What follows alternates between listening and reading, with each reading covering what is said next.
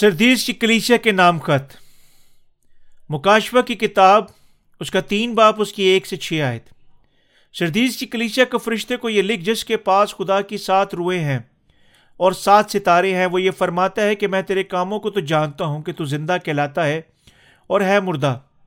جاگتا رہے اور ان چیزوں کو جو باقی ہیں اور مٹنے کو تھیں مضبوط کر، کیونکہ میں تیرے کسی کام کو اپنے خداون کے نزدیک پورا نہیں پایا۔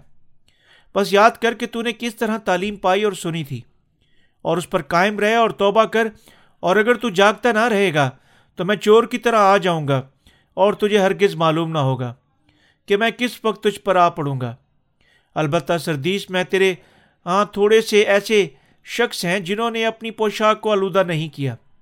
وہ سفید پوشاک پہنے ہوئے میرے ساتھ سیر کریں گے۔ کیونکہ وہ اس لائق ہیں۔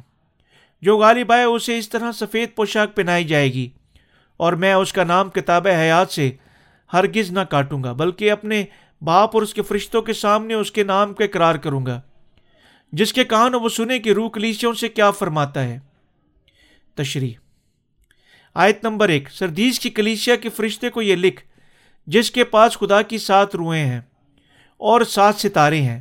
وہ یہ فرماتا ہے کہ میں تیرے کاموں کو جانتا ہوں کہ زندہ کہلاتا ہے ہے مردہ۔ خداون کے پاس سات روحیں، سات ستارے ہیں۔ سردیس کی کلیچیا کے ایمان کی زندگی میں بہت سی خامیاں تھیں۔ اس لیے خداون نے کلیچیا کو جھڑکتا ہے تاکہ اپنے ایمان سے زندگی گزارے۔ یہاں خدا سردیس کی کلیچیا سے فرماتا ہے، تو زندہ کہلاتا ہے ہے مردہ۔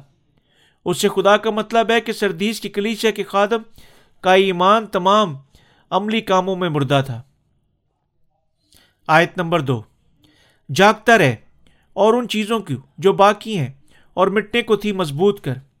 کیونکہ میں نے تیرے کسی کام کو اپنے نزدیک، اپنے خدا کے نزدیک پورا نہیں پایا۔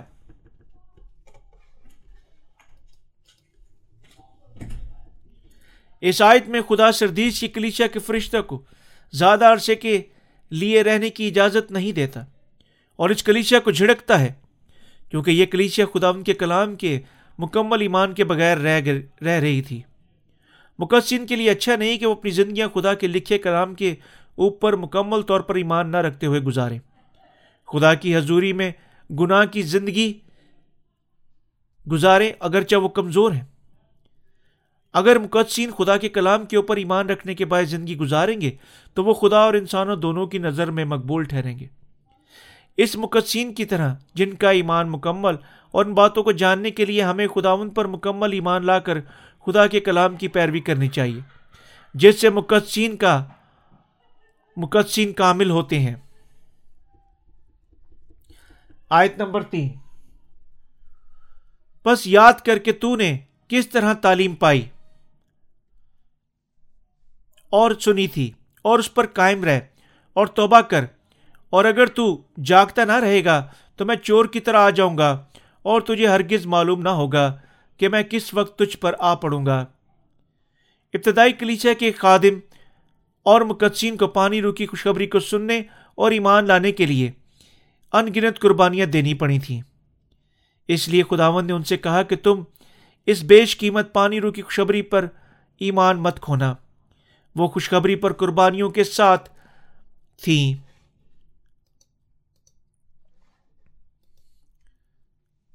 حتیٰ کہ اس لیے انہیں اپنی جان کی قربانی بھی دینی پڑی تھی۔ ایمانداروں کو واضح طور پر اپنے ایمان پانی رو کی خوشخبری کے وسیلہ سے اس کے کاموں کو ظاہر کرتے رہنا چاہیے۔ پانی رو کی خوشخبری پر ایمان لا کر اپنی زندگی اس کے فضل کی نجات کے لیے شکر گزاری کے ساتھ بسر کرنی چاہیے۔ خدا کے خادمین مقدسین کو ہمیشہ چاہیے کہ وہ ہمیشہ خوش رہیں۔ ہم اس بات کو یہ ہمیشہ یاد رکھیں کہ ہم ہمیشہ ہمیں ہمیشہ خوش رہنا ہے۔ اس بات کو بھی یاد رکھیں کہ ہمیں خداون کی طرف سے بابرکت خوشخبری ملی ہے۔ اگر وہ ایسا نہیں کریں گے تو جب خداون کی زمین آمد ثانی ہوگی تو ان کا شمار نادانوں میں کیا جائے گا۔ آیت نمبر چار۔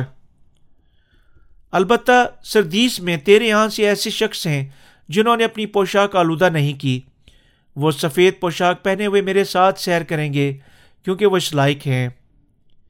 ان باتوں کے علاوہ خداون ہمیں بتاتا ہے کہ سردیس کی کلیچے میں کچھ ایسے ایماندار ہیں جنہوں نے اپنی پوشاکیں آلودہ نہیں کی اور مضبوطی کے ساتھ ایمان پر قائم ہیں۔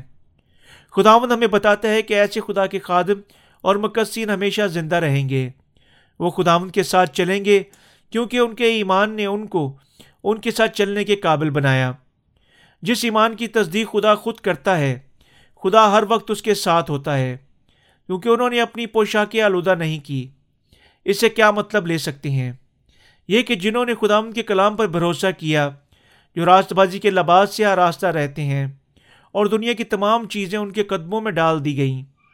دنیا کے ساتھ کسی قسم کا سمجھوتا نہیں کرتے ہیں۔ دوسرے لفظوں میں وہ جھوٹی خوشخبریوں سے اپنے آپ کو الگ رکھتے ہیں۔ وہ جو خدا کی خوشخبری پر ایمان رکھتے ہیں، انہیں سفید پوشاک پہنائی جاتی ہے۔ خداون کی خوشخبری کے لیے محنت کرتے ہیں اور دنیا میں رہتے ہوئے خداون کے ساتھ چلتے رہتے ہیں۔ اس لیے خداون ان کے ساتھ ہمیشہ ہے کیونکہ وہ ہمیں اپنے کلام پر ایمان رکھنے اور اس کی پیروی کرنے کی سمجھ عطا کرتا ہے۔